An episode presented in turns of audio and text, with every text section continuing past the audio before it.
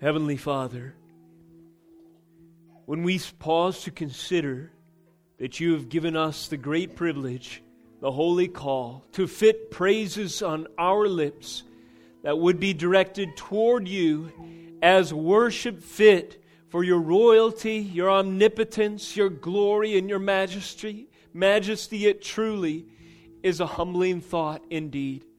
Father, I pray that our hearts would quicken with such joy as we consider the glorious gift of being ransomed and set apart, Lord, consecrated unto you by the power of Christ's blood to lift praises to your holy name.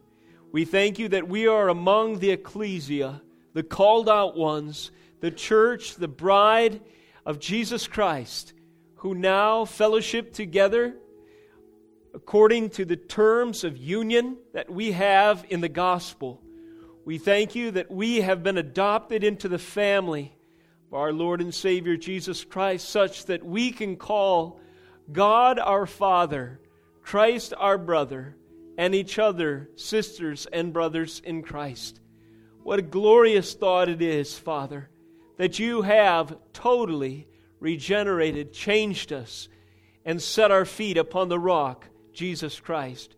And now, Father, I pray as a result of the fruit of your Spirit's use of these means this morning, the preaching of your holy word, the joining in worship together among the saints, the fellowship of the beloved. I pray that the use of these means in the Spirit's hands would equip and build your church, that it would sharpen, convict, and correct. Lord, that it would send us, Lord, into the harvest field with sickles sharpened to reap for your glory more souls that might populate the kingdom of heaven, singing praises to your holy name. In all of this, we are so thankful that you have preserved for us one more day to lift up and glorify your holy name. And thank you for this time together in your word. In Jesus' holy name we pray. Amen.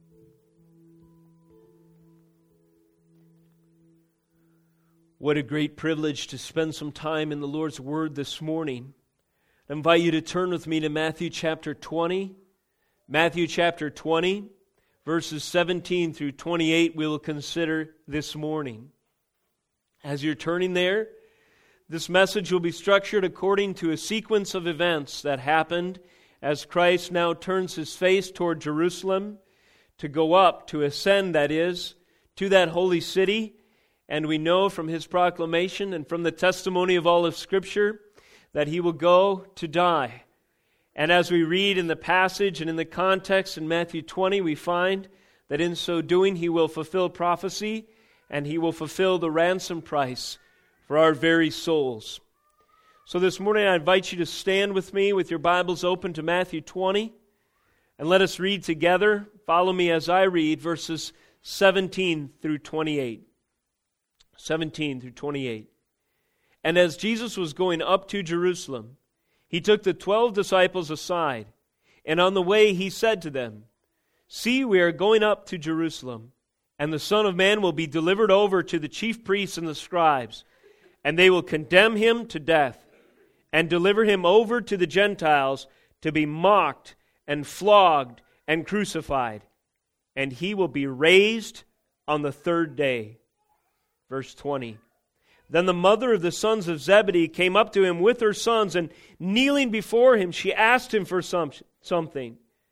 And he said to her, What do you want? She said to him, Say that these two sons of mine are to sit, one at your right hand and one at your left, in your kingdom. Jesus answered, You do not know what you are asking. Are you able to drink the cup that I am to drink? They said to him, We are able. He said to them, You will drink my cup, but to sit at my right hand and at my left is not mine to grant, but it is for those whom it has been prepared by my Father. And when the ten heard it, they were indignant at the two brothers. But Jesus called them to him and said, verse 25, You know that the rulers of the Gentiles lord, lord it over them, and their great ones exercise authority over them. It shall not be so among you. For whoever would be great among you must be your servant. And whoever would be first among you must be your slave, even as the Son of Man came not to be served, but to serve and to give his life as a ransom for many. This is the Word of God. You may be seated.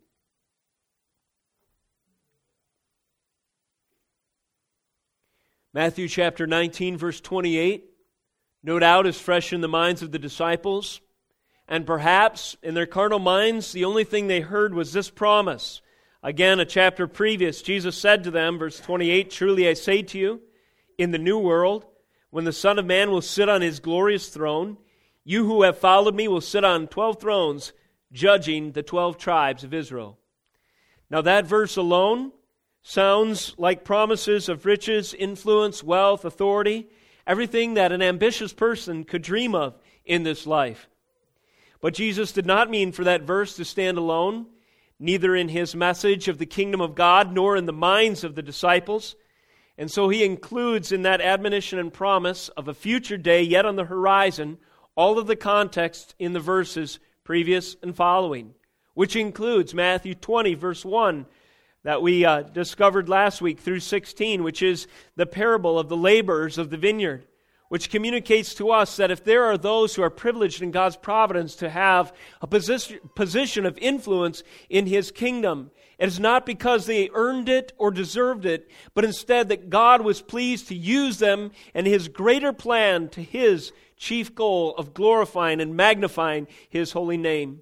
But in one sense, whether the weak and the lowly, the midget or the mighty, everyone who comes into the kingdom receives the great reward of eternal life. And in so doing, Christ declares that the hierarchy in the kingdom, positions of importance and positions of lowliness, are entirely different than that which constitutes glory in this life. He says in verse 16 of 19, Matthew 19, so the last will be first, and the first last. This was a reiteration of the words he opened his parable with in verse 30 of chapter 19. But many who are first will be last, and the last first. This theme of turning on its head the notions and the order of this world, its authorities, its kingdoms, its rules, and its empire continues into Christ's admonition as he interacts with those questioning him, interacts with his disciples and their slow learning curve.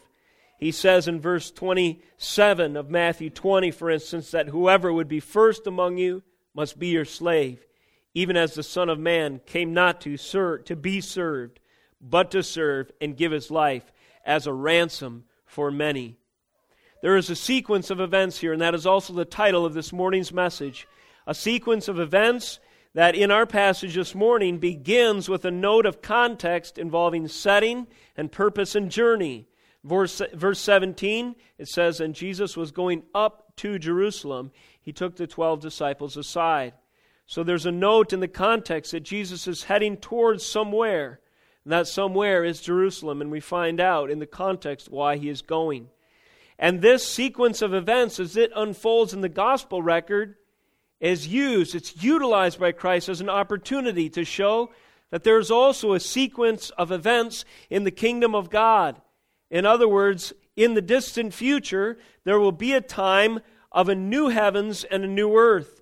There will be a glorious throne, as he has said in verse 28 of 19, and a new world.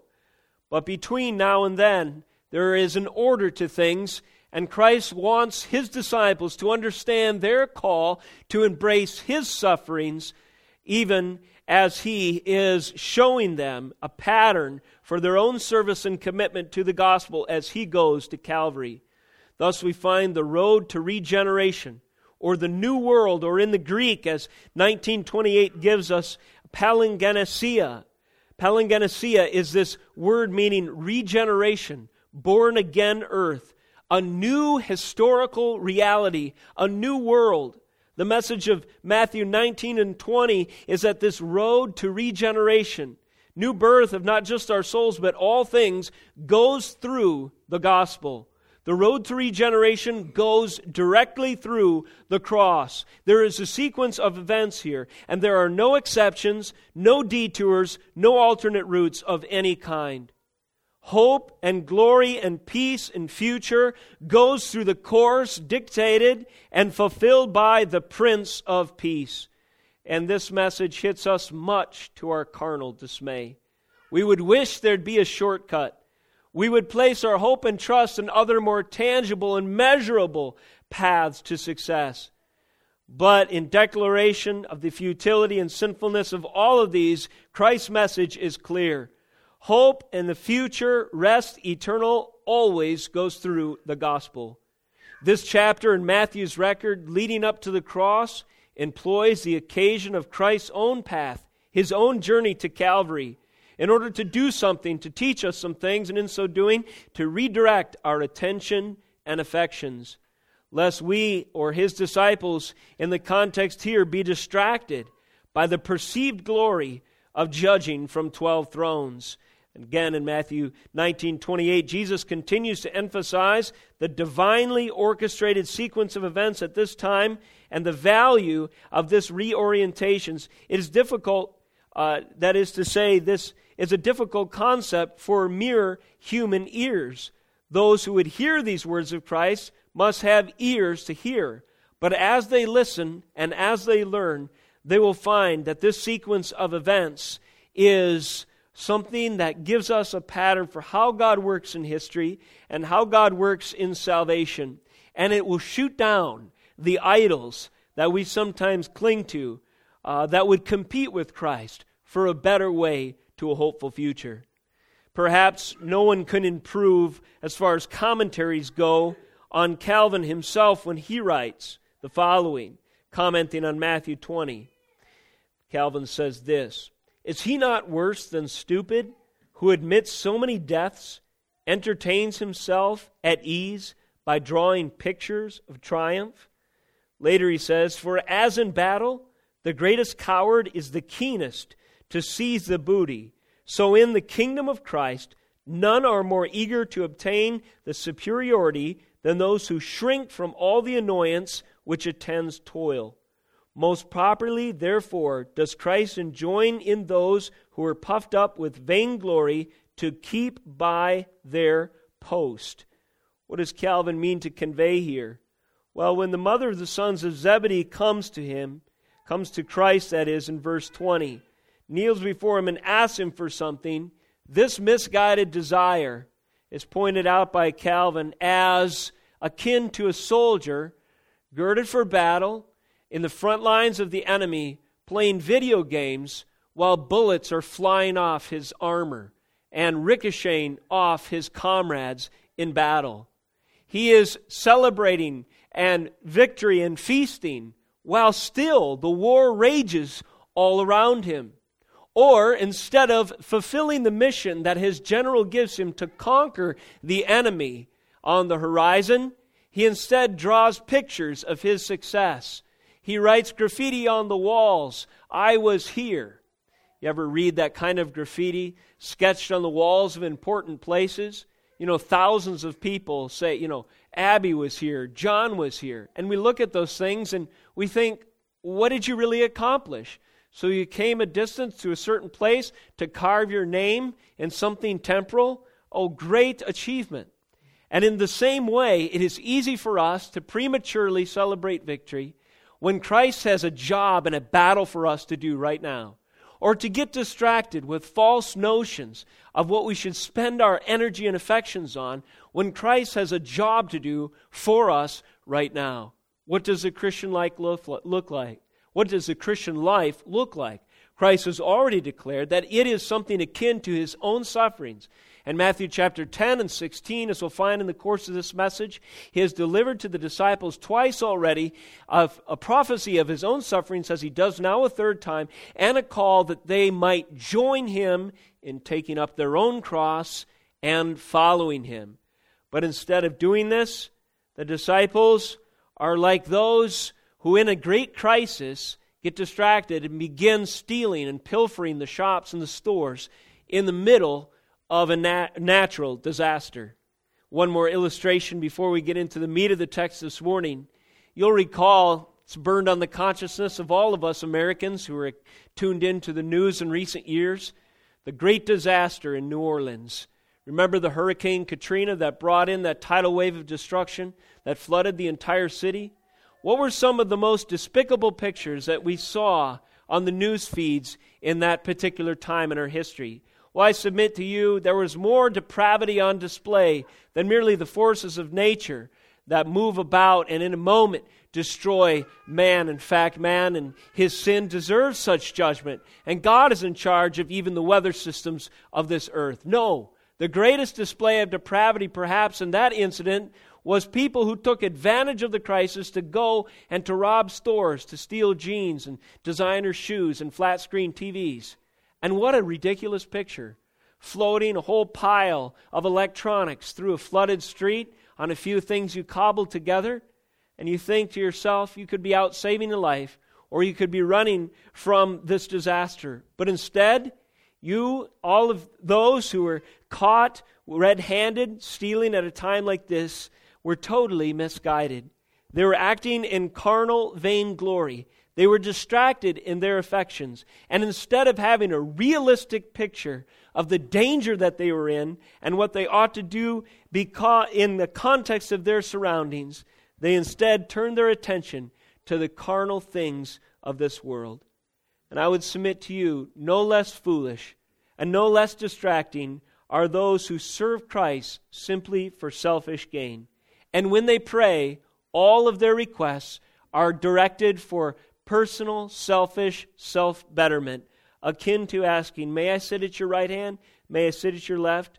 And not wanting to join in with the fellowship of Christ's sufferings, not counting it joy to suffer for his name's sake. And so that is a bit of what sets the theme and the tone for our passage this morning.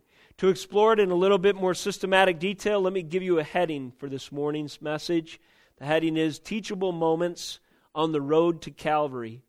And let's explore four of them today. First of all, ascent to Jerusalem. Secondly, Jesus interjects, and that happens in verses 17 through 19. Thirdly, a mother interrupts, verses 20 through 24. And fourthly, Jesus corrects in verse 25 through 28. So these are teachable moments on the road to Calvary. On the course to Jerusalem, there are four times where the progress, walking this journey, is interrupted. And, uh, and that's what we're going to address, or three times, excuse me, where the progress to Jerusalem is inter, interrupted. And each one, whether it's a positive moment or a negative example, provides the opportunity for us to learn something about the kingdom of God. And we see it in the context of this sequence of events. Let's consider the context a little more fully in under this heading though, point number 1, ascent to Jerusalem or going up to Jerusalem. Turn with me to Psalm 130 if you will.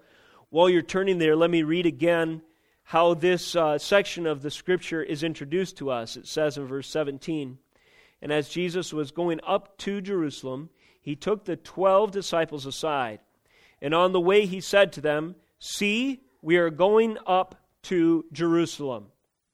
Jesus is pausing to note that there is a goal, there is a destiny that is of importance here, and there is a going up, an ascending, there is an arrival, and I would submit to you in the context of greater scripture, this journey takes on a particular significance. In the book of Psalms, for instance, we find some of the background of these very moments in the gospel revealed to us in the Psalms of Ascent. Psalms 120 through 134 were Psalms of Ascent. And it seems, in the context of Scripture, these were Psalms that were likely sung when those who would go to the feasts, including the Passover, and would ascend, therefore, to Jerusalem up that mountain, would joyfully sing, join in song with their comrades on that journey, and they would sing psalms like this. Josh read this to us this morning. Let's read it again Psalm 130, verses 1 through 8, a song of ascents. Out of the depths I cry to you, O Lord.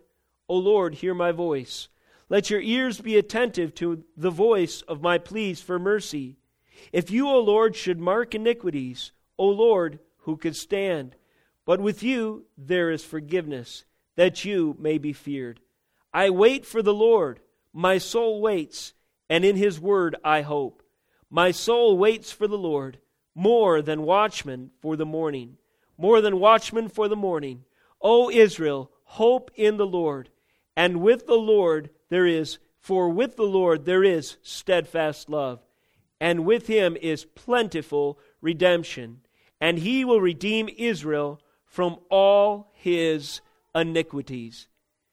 In this psalm, as an example of the heart's cry of the believing, covenanted, faithful community for redemption and for Messiah, we can see the significance of this moment when Christ Himself begins to ascend the hill of Jerusalem and ultimately to ascend the hill of Calvary.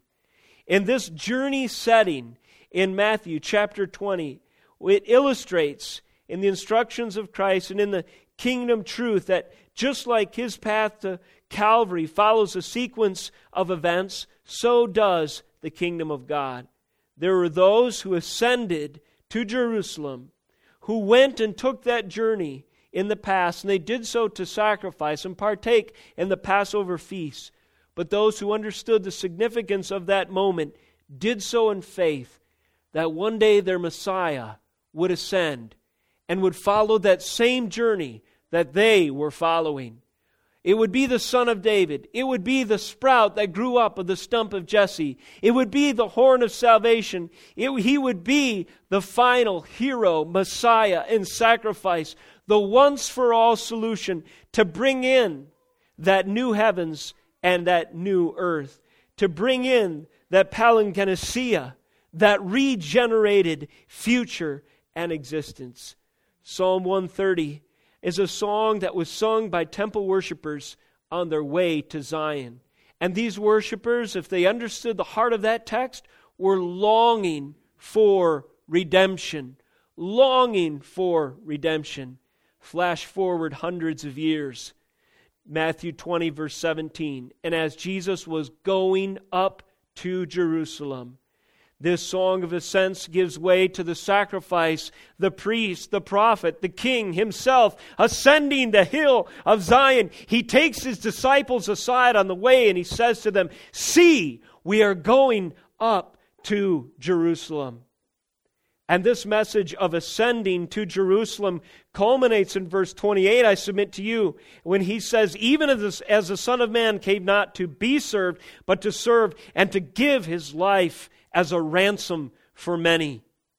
The cry for redemption, to be bought back for sin on account of the people's sin, was fulfilled in the ransom price of Christ Himself when He would ascend that hill and ultimately be crucified for their sins. Thus, the heart cry of Psalm 130, verse 4, will be fulfilled in Christ when the worshippers cried out, But with you there is forgiveness that you may be heard.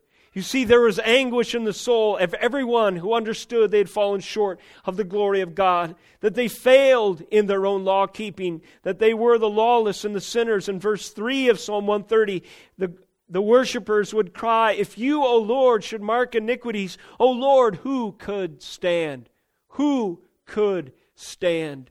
If the Lord is just, if he keeps record a record of wrongs. If he sees into the inner constitution of a man, then surely all are condemned before his omniscient gaze. Who can stand? There is but one. And this but one was Jesus Christ himself, who himself was ascending to Jerusalem, and Matthew 20, 17. And in him, and by his ascent, redemption would be purchased for the faithful, those who preceded him and those who would follow after, even those of us today who gather here in celebration of this great event. The ascent to Jerusalem is a teachable moment on the road of Calvary. It is a sequence of events that follow that are absolutely intrinsic and predestined before time began and central to our very salvation and hope in Christ. And so we take note of them and we see how Jesus marks these milestones and stops and interjects and teaches his disciples. That leads us to the second teachable moment on the road to Calvary this morning. Jesus interjects. Notice that the progress to Jerusalem is halted for a moment as Jesus pulls the twelve aside to take this occasion to teach them something about the kingdom. Again, verse 17. And as Jesus was going up to Jerusalem, he took the twelve disciples aside, and on the way he said to them, See, we are going up to Jerusalem. And what does he tell them? What is of such great importance that he would pause or take a rest, a brief respite on this journey where he has set his face like flint to go to Calvary? What is of such importance that he would interject at this moment to call the disciples' attention to something of significance? Well, it is indeed the work of Calvary and the gospel itself, detailed in verses 18 and 19 as we read.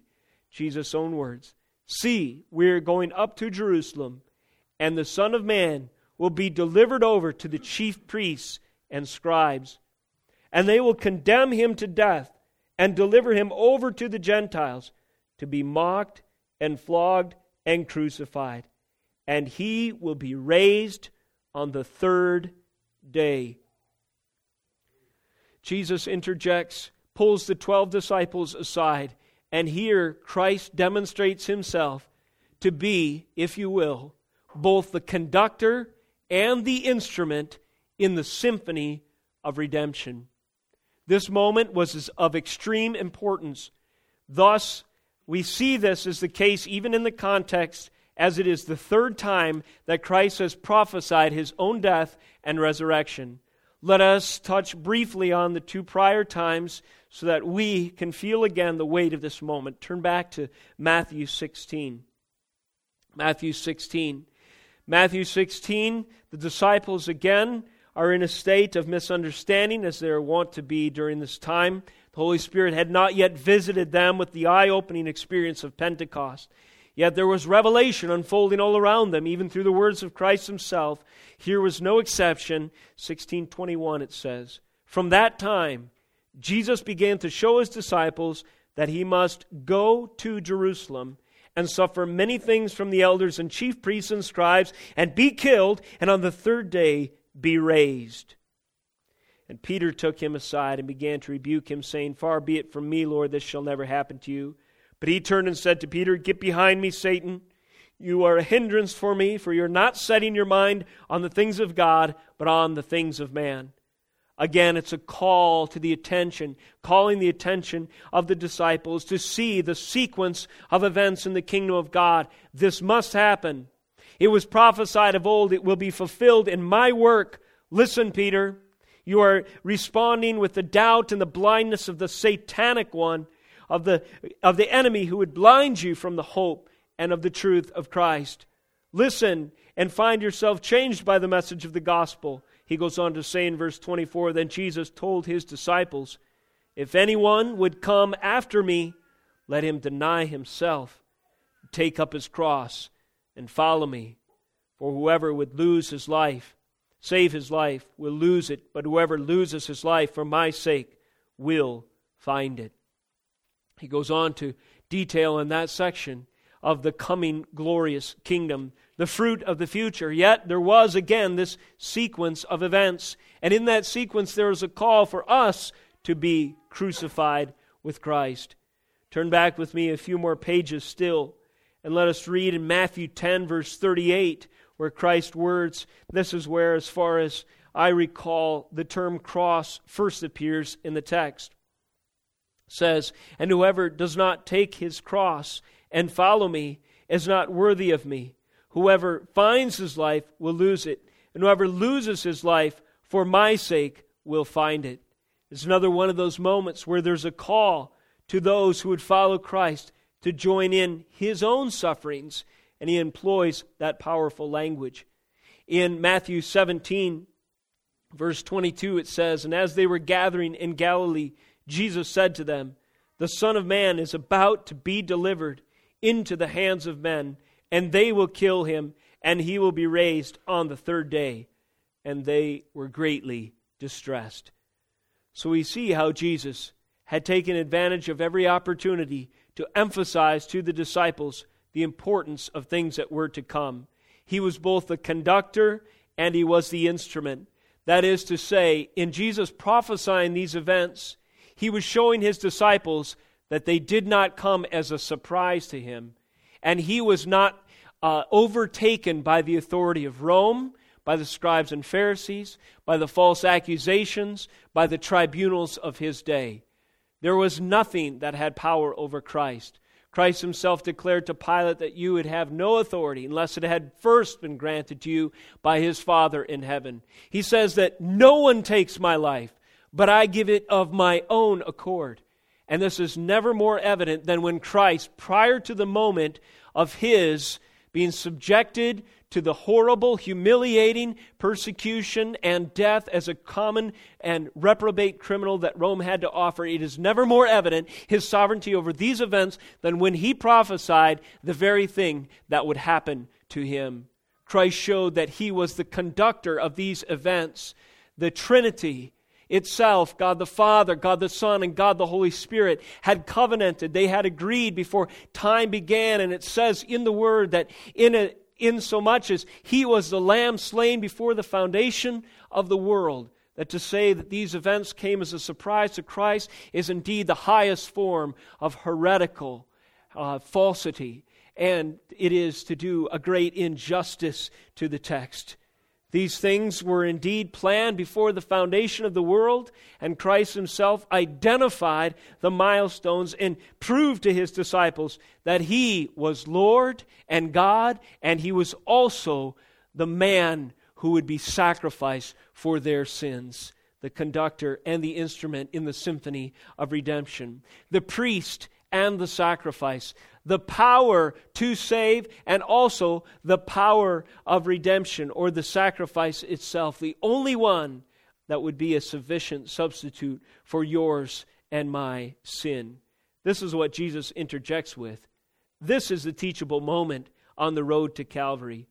This interjection includes three elements his condemnation, his crucifixion, and his resurrection and Jesus proclaiming the events that would soon come, he even identifies the way in which he will be turned over to the authorities. Will, he will be done so in this term by being delivered over. The Son of Man will be delivered over to the chief priests and the scribes, and they will condemn him to death. There is a very acute specificity that Jesus predicts of the events that are soon to befall him. And the, the, the word for delivered over in the Greek is paradidomi, oh, paradidomi, which means to be handed over, double crossed, betrayed, or abandoned. It's not just that a series of unfortunate events will unfold in front of us. It's not that, oh, we'll be entering difficult circumstances. Jesus isn't saying ambiguously, I have a bad feeling in my gut about the future. He is telling them with specific prophecy the way that he will be turned over. And he also tells them that not only will be, he be handed over, double crossed, and betrayed by those in the close and trusted group that followed him, even among the twelve, namely Judas Iscariot, but he also tells them to whom he will be delivered over. He says that he will be delivered over, over to the chief priests and the scribes, and then they will condemn him to, to death. And then there's a second uh, delivering over, betrayal that will happen in verse 19, and deliver him over to the Gentiles. Judas will betray Christ to the uh, religious authorities. The religious authorities will betray Christ to the Gentiles. And so, in this condemnation, the implication of the death of Christ will fall on all peoples. Both Jews and Gentiles will be guilty of crucifying the Lord of glory. And when he is delivered over to them, he will be mocked and flogged and crucified. Thus, Jesus says in great detail the kind of sufferings and passion that he will endure. In light of this, again, we note the Greek. This would be an absolute shock to the hearer. We can almost feel the, uh, if, we, if we get into the historical context of one like Peter who would hear this for the first time and say, Never let it be, we can feel the shock and the weight of this if we just simply place ourselves in first century shoes for a moment. When Christ uses this term death, he doesn't just mean dying or even being killed again in any uh, old way, but he refers to a specific cause of death, which is in itself the most horrific circumstance imaginable, especially to the Jew. The cross or crucifixion, stauros. Eh, these are the terms in the Greek that refer to the instrument of destruction developed by the Phoenicians, adopted by the Greeks, perfected by the Romans, in which even archeolo- archaeological evidence today shows us the kind of death and humiliation happens to someone in these circumstances, namely crucifixion. There are pairs of heel bones that have been found in ancient uh, Israel, in the area of ancient Israel, with a spike going straight through, such that the victim's feet were turned sideways and they, the, the whole of his body weight rested on a single shaft of steel as he fought for breaths on this instrument of torture and capital punishment. This was the kind of death that Christ himself would endure. He identifies his own cause of destruction by this Greek term for being driven down with stakes, impaled on a tree and a cross. He specifically refers to this horrific practice of Roman capital punishment reserved for the most despicable and condemned, and the condemned, the criminal element of their day. And Christ also calls those who would follow him to identify with that very same stuff, suffering when he calls them in Matthew 10:38 and 16:24 as we have read not only to be aware I will suffer and die in this way but also you must suffer and die in a similar way. Take up your cross your stauros your cross member as it were and ascend the hill of Calvary with me be not ashamed to be identified with what the world will call the worst and the wicked, the outcast and the rejection. And be not afraid to hear the mocking voices and jeering of men. Suffer with me outside the city. Climb the hill of Calvary with me, and thus be counted um, in the fellowship of my own sufferings. This is a message that Jesus interjects with on the road to Calvary. This is the teachable moment. But finally, he closes with this note It happens so quickly, we must take a closer look so we do not miss it. Verse 19 After he says they will deliver him over to the Gentiles to be mocked and flogged and crucified, notice this last phrase and he will be raised on the third day. Jesus prophesies his condemnation, his crucifixion, and his resurrection.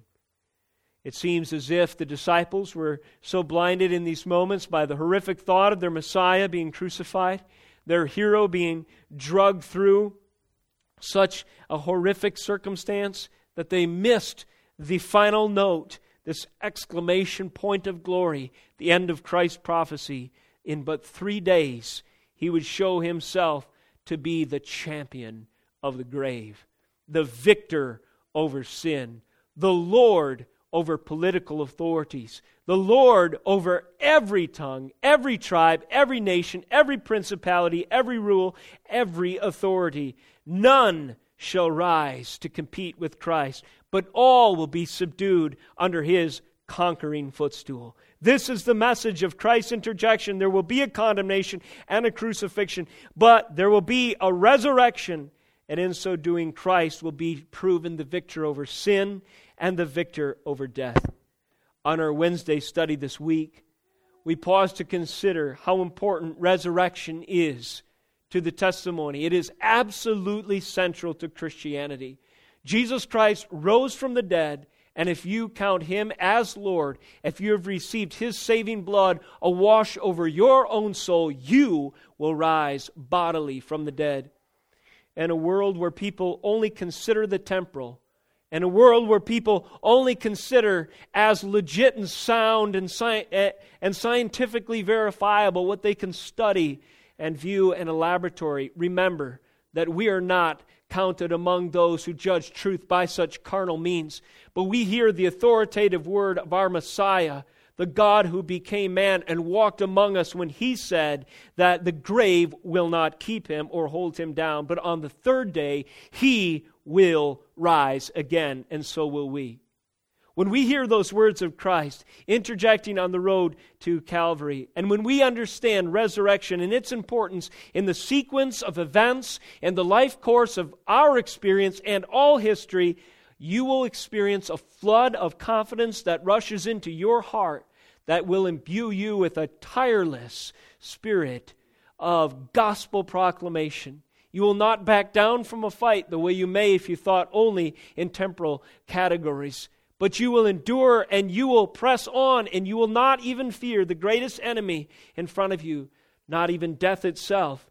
If our Jesus Christ rose on the third day, does he not have power to resurrect his own? Yes, indeed, he does. And we will be raised with him. The third teachable moment this morning on the road to Calvary. We've considered the setting, the ascent to Jerusalem. Secondly, we've considered Jesus' interjection. Thirdly, let's consider a mother's interruption. A mother in the circumstances are curious indeed, and verse 20 comes to Christ. Reading again, she says, Then the mother of the sons of Zebedee came up to him with their sons, and kneeling before him, she asked him for something. And he said to her, What do you want? She said to him, Say that these two sons of mine are to sit, one at your right hand and one at your left, in your kingdom. Jesus answered, verse 22, You do not know what you are asking. Are you able to drink the cup that I am to drink? They said to him, We are able. But he said to them, You will drink my cup, but to sit at my right hand and at my left is not mine to grant, but it is for those for whom it has been prepared by my Father. And when the ten heard it, they were indignant at the two brothers. We see there is some conflict here, and there are some gross misunderstandings. It seems like these two sons of Zebedee, we find them in Mark's gospel confirmed, Mark 10:35 as James and John, two of the trusted and close disciples of Jesus. It seems that they probably put their mother up to ask to beseech on their behalf for selfish ends uh, the favor of Christ so that in his kingdom they might sit at his right and at his left. They no doubt remembered in the back of their minds that he had promised for the 12 apostles that followed him that they would one day sit on 12 thrones, judging the 12 tribes of Israel.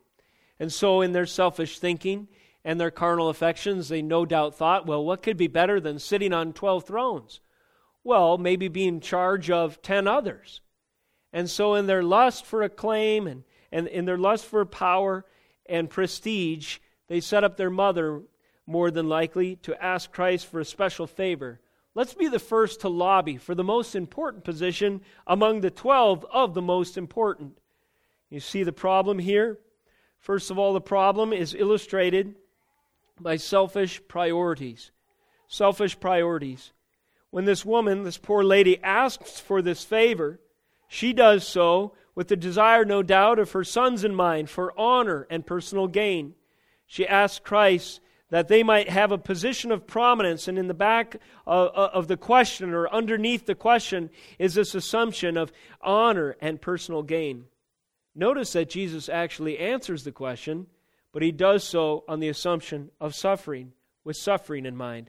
Again, she says, kneeling before him, after Jesus asks her what she wants, uh, she says, Say that these two sons of mine are to sit one at your right hand and one at your left in your kingdom. And Jesus answers and says, Do you know what you are asking? Are you able to drink the cup that I am to drink? They said, We are able. You see here when Jesus, in the, ad, in the address here, shifts, he doesn't address the woman directly, but in, indeed the disciples, thus likely showing that he knew exactly what they were up to. But when he says, You are seeking a position of, when, when he addresses them, uh, on, on account of their seeking a position of pro- prominence, he does so with the assumption that if they are to advance in the kingdom the way they wish, that it comes at a sacrifice that almost that is almost too high to count. And he indicates this when he says, Are you able to drink the cup? As this mother has interrupted this course to Calvary, we see several things in this teachable moment. First of all, the tendency and the pride and the selfishness of man to have the wrong priorities. But secondly, we find the sobering answer, or we find in Christ's answering answer to this question, the sober reality of cup, or enduring or drinking or partaking in the cup, or the sufferings of Christ. To better understand this, let me turn you back briefly to the Psalms again. In chapter 75. The master of a feast would provide a metaphor for a fellowship at his table. The master of the feast would have a cup in the Near East and the cultures there, and so partaking in the cup would identify you in the fellowship of the means in relationship with the master of the table.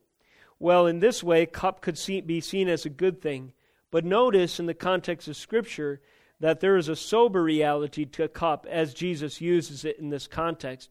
For instance, in Psalm 75, verse 8, it says, For in the hand of the Lord there is a cup with foaming wine well mixed, and he pours out from it, and all the wicked of the earth shall drain it down to the dregs. But I will declare it forever. I will sing praises to the God of Jacob.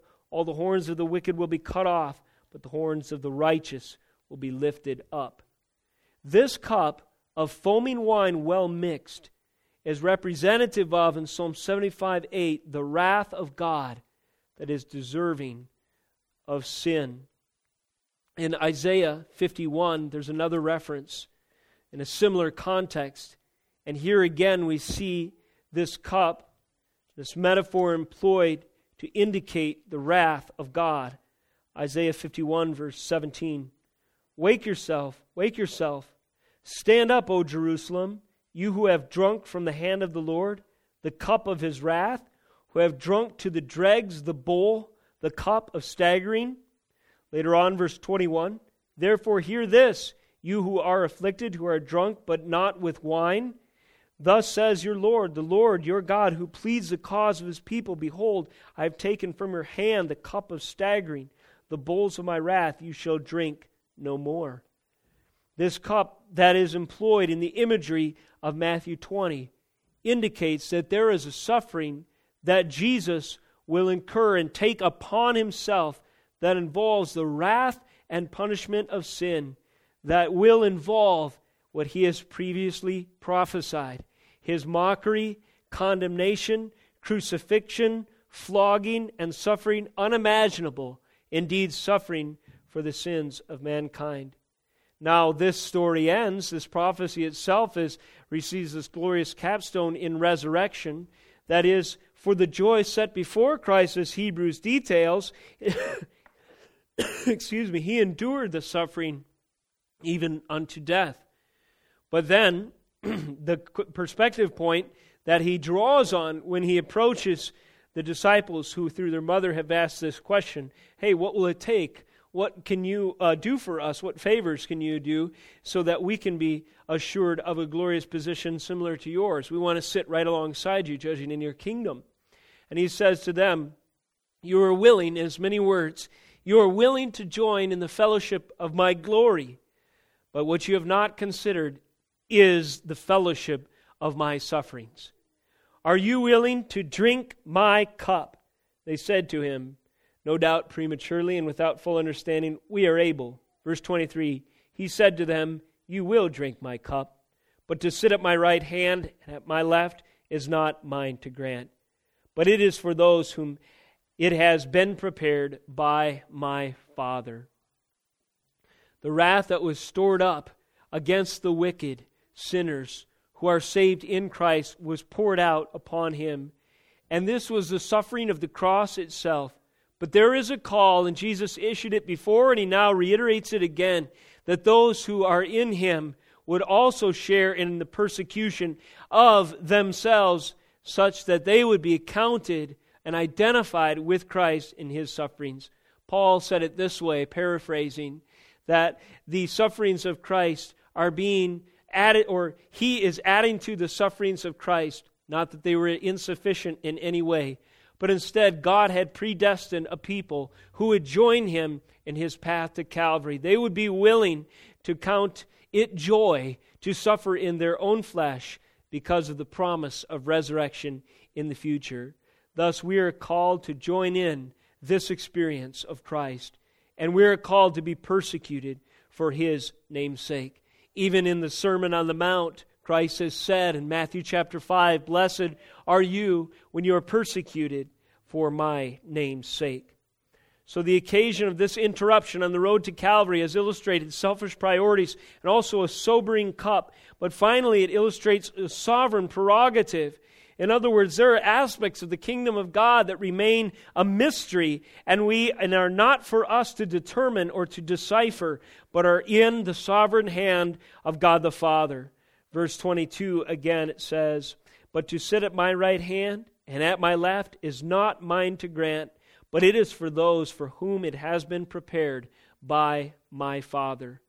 Thus, in this instance, we see that Christ affirms the triune nature of the Godhead. God the Father has planned and purposed and predestined the plight, the future, the fate, if you will, of these disciples themselves, as well as Christ Himself going to the cross. And there are certain things that we would like to see, there are certain prayers that we may offer that we may, that we may need to put in a different category in the sovereign prerogative of God the Father. We may wish to be delivered from a particular persecution. We may want to know if there's an endpoint in this life when we are hard pressed, when we are persecuted, when we are struck down. The Word tells us we will not be ultimately abandoned. We will not be totally sifted or destroyed. But as far as how long and how much we are to endure, much of that is in the sovereign hands of God, and we are to trust for sufficient grace for today. His mercies are new each morning, and they are sufficient. It is not for Christ himself in this case to grant the request that these disciples bring him, but instead it is the Father's prerogative to give and to dispense these positions of prominence and authority. Finally, we see the sovereignty of God recorded in the future, and um, future at this point, but history to us of James and John themselves. As we see in the book of Revelation, John himself was exiled on account of his Christian faith. History and tradition records later that he was burned in oil for the cause of Christ. There is also a record of James the same disciple who said, Hey, we are willing to drink it. And Christ prophesies, You will join in the fellowship, something akin to my sufferings. We see in the testimony of history that James himself suffered at the sword of Herod, a martyr's death. And so, in these examples, we see the sequence that uh, through this interruption on the road to Calvary of how God works in the life course of his beloved. First, he calls them out and saves them. Then he calls them to join in his sufferings, and he promises them a future resurrection and glory. Let us not get the cart before the horse, wishing for heaven as it were right now, not willing to suffer to that end. And finally, this morning, teachable moment on the road to Calvary, Jesus corrects. Jesus admonishes the Pharisees at the close of this, I'm sorry, the disciples at the close of this section by saying in verses 25 through 28 again, but Jesus called them to him and said, You know that the Gentiles, that the rulers of the Gentiles lord it over them, and their great ones exercise authority over them. It shall not be so among you.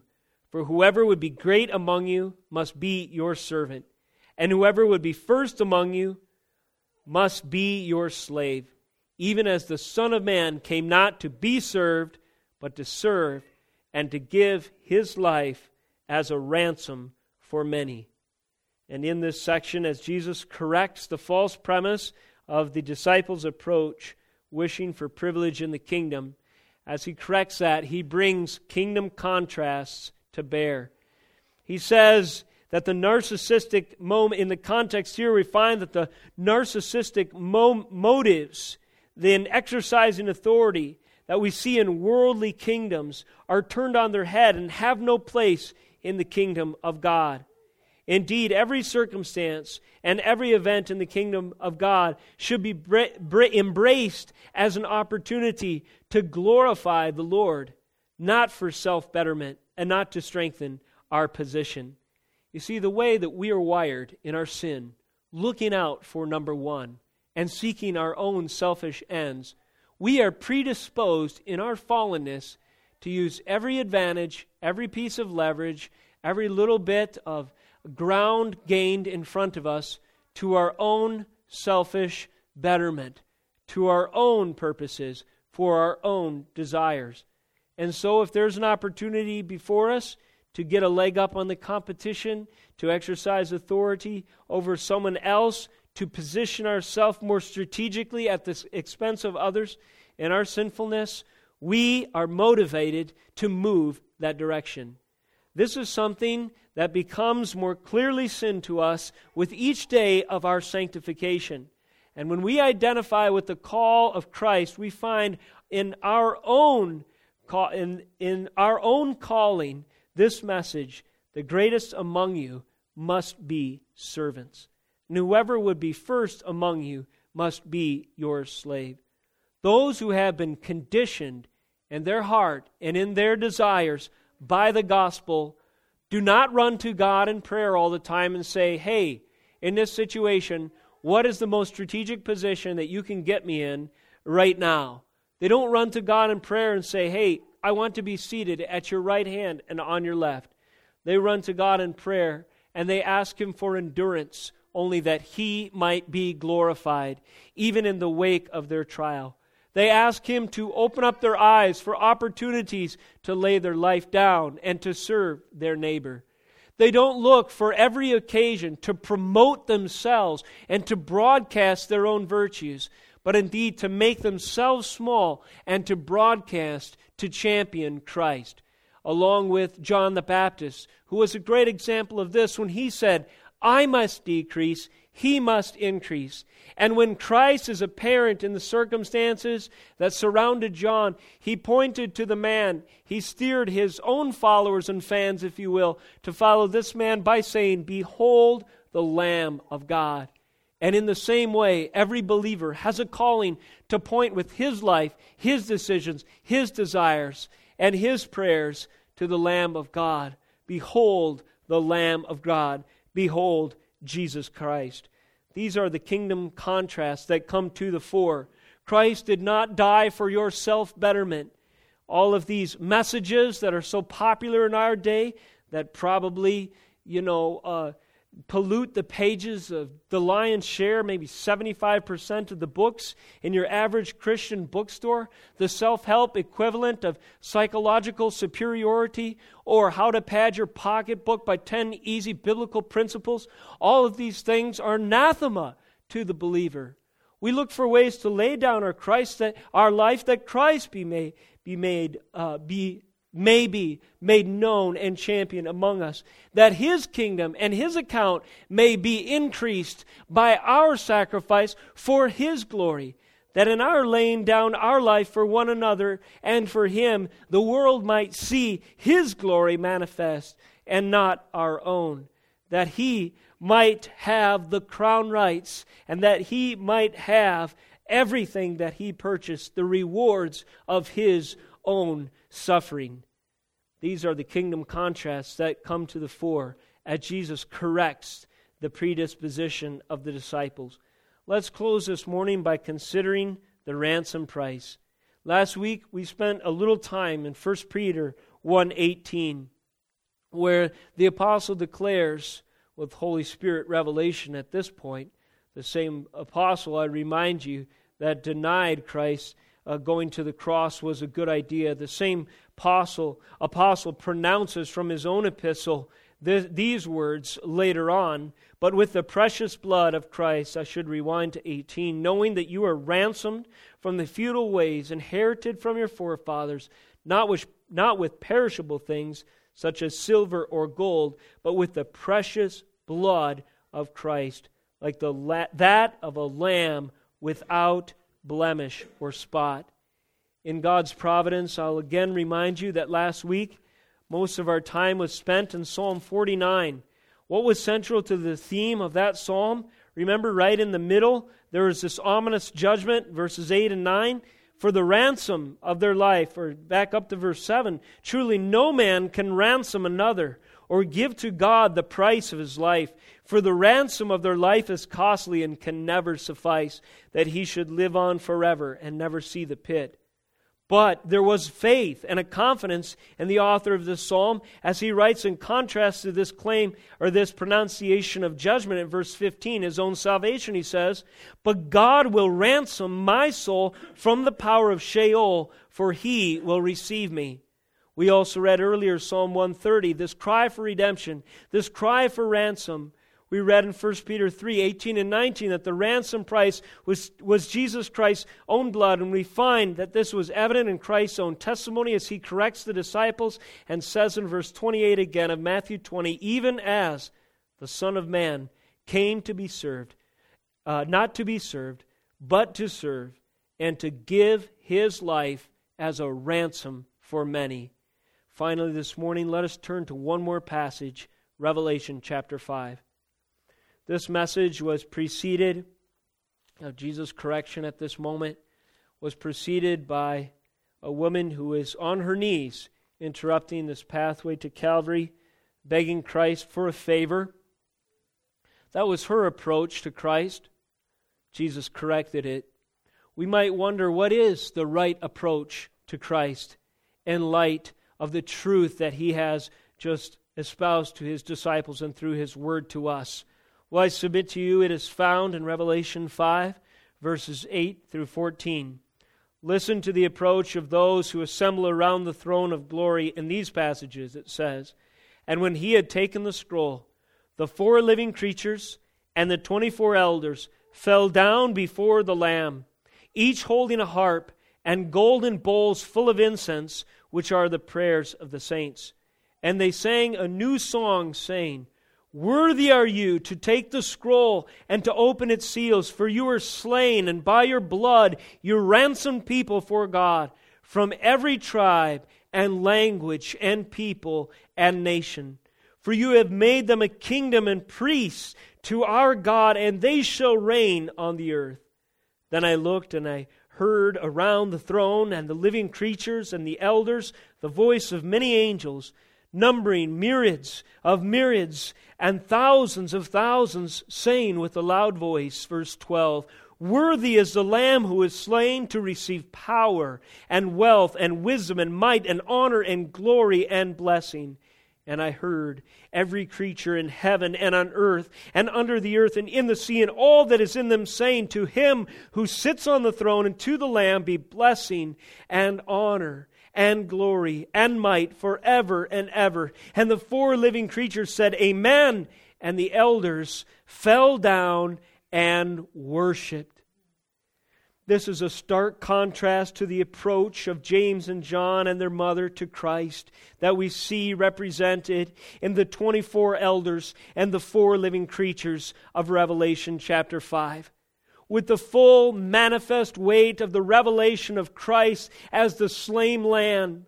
Now, the participants in the glorious future that his blood purchased for them, what do they do? They fall down before the Lamb, but instead of requesting a favor selfishly, they fall down before him and praise him as they consider the once for all slain lamb and sacrifice of their and all the redeemed world's sins. The ransoming power of his precious blood encourages the saints to endure all things until the full effect of his work is manifest in heaven and earth and history. Let us close in prayer this morning. O Heavenly Father, we thank you that there is a future born again world and experience that we will celebrate in Uh, at the marriage supper, supper of the Lamb with the saints that fellowship with us in this small room and with all who fellowship in the temple of your favor from, from when faith verse visited our forefathers until you sign and seal history with your signature and you call us home to glory. We thank you for your almighty power to save.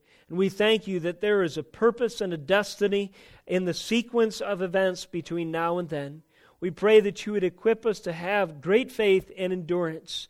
Lord, as we suffer for your name's sake, looking forward to the full purchasing power of Christ's blood manifest in our own experience when we join these whom we've just read about, the four living creatures, the 24 elders, the myriads of angels, and the millions, perhaps billions of saints, who knows but you, that gather around your throne and as a mighty waterfall sing, Worthy, worthy, holy is the Lamb that was slain.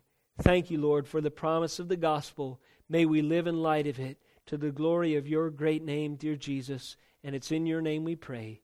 Amen.